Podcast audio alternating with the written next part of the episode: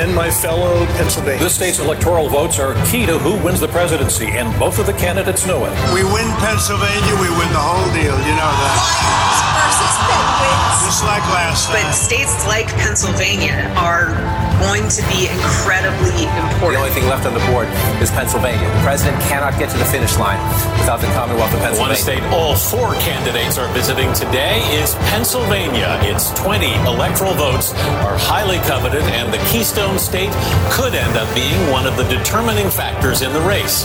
Jill's a Philly girl. Well, I'm a Scranton guy. Ah, Pennsylvania, we love Pennsylvania. May come down to Pennsylvania.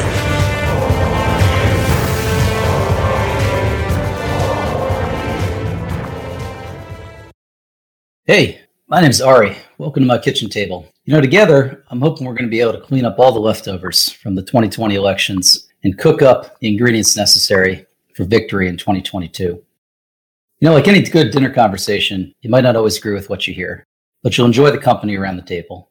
And like any good meal, you'll leave wanting some more. Folks, my first political memories were sitting at a kitchen table. I was with my late grandfather, who also was a political animal, and we watched every night of the 1992 conventions. I've been thinking how much Pennsylvania politics has changed from Clinton Gore in 1992 to Biden Harris 2020. I've had colleagues, friends, reporters, candidates in the days after the November election. They've asked me, why do Pennsylvania Democrats down ballot really come up so short? And why is Pennsylvania so, so stubbornly purple? What's going to happen in 2022? Pennsylvania is going to be the center of the political universe with open Senate seat, open governor's mansion. I don't think those questions are going away anytime soon. I'm hoping we can explore these with an equal part fun, equal part serious together around my kitchen table. So we're going to start this podcast with a series of experts who are not partisan. They reported on this historic election and they pulled it. We're then going to travel region by region. As you know, PA is the fifth largest state, and it's a lot, lot more than just Philadelphia and Pittsburgh. And by the way, and in Alabama in between, we're going to quickly discover the diversity of the Keystone State and the changing demographics. We're going to have in depth discussions with campaign staff, with elected officials, with activists, with interest groups, with donors, and candidates who came up a bit short. We're going to talk money. We're going to talk field. We're going to talk media. We're going to talk every single ingredient that put together 2020. And before you know it, we might even have candidates declare for governor and lieutenant governor and senator. Now, speaking of the open Senate race, you know we're currently the only, only state listed by all national pundits as a pure toss up.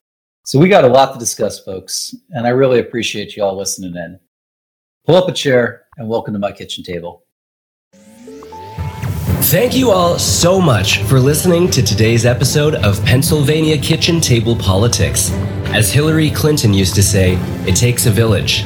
This podcast would not be possible without the help of Sarah McGrath and Jake Schwartz.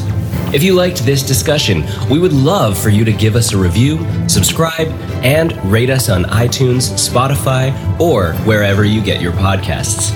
If you have a suggestion on a future guest and other feedback, visit our website, papoliticspodcast.org. Don't forget to follow us on social media at PA Political Podcasts on Facebook, Instagram, Twitter, and LinkedIn.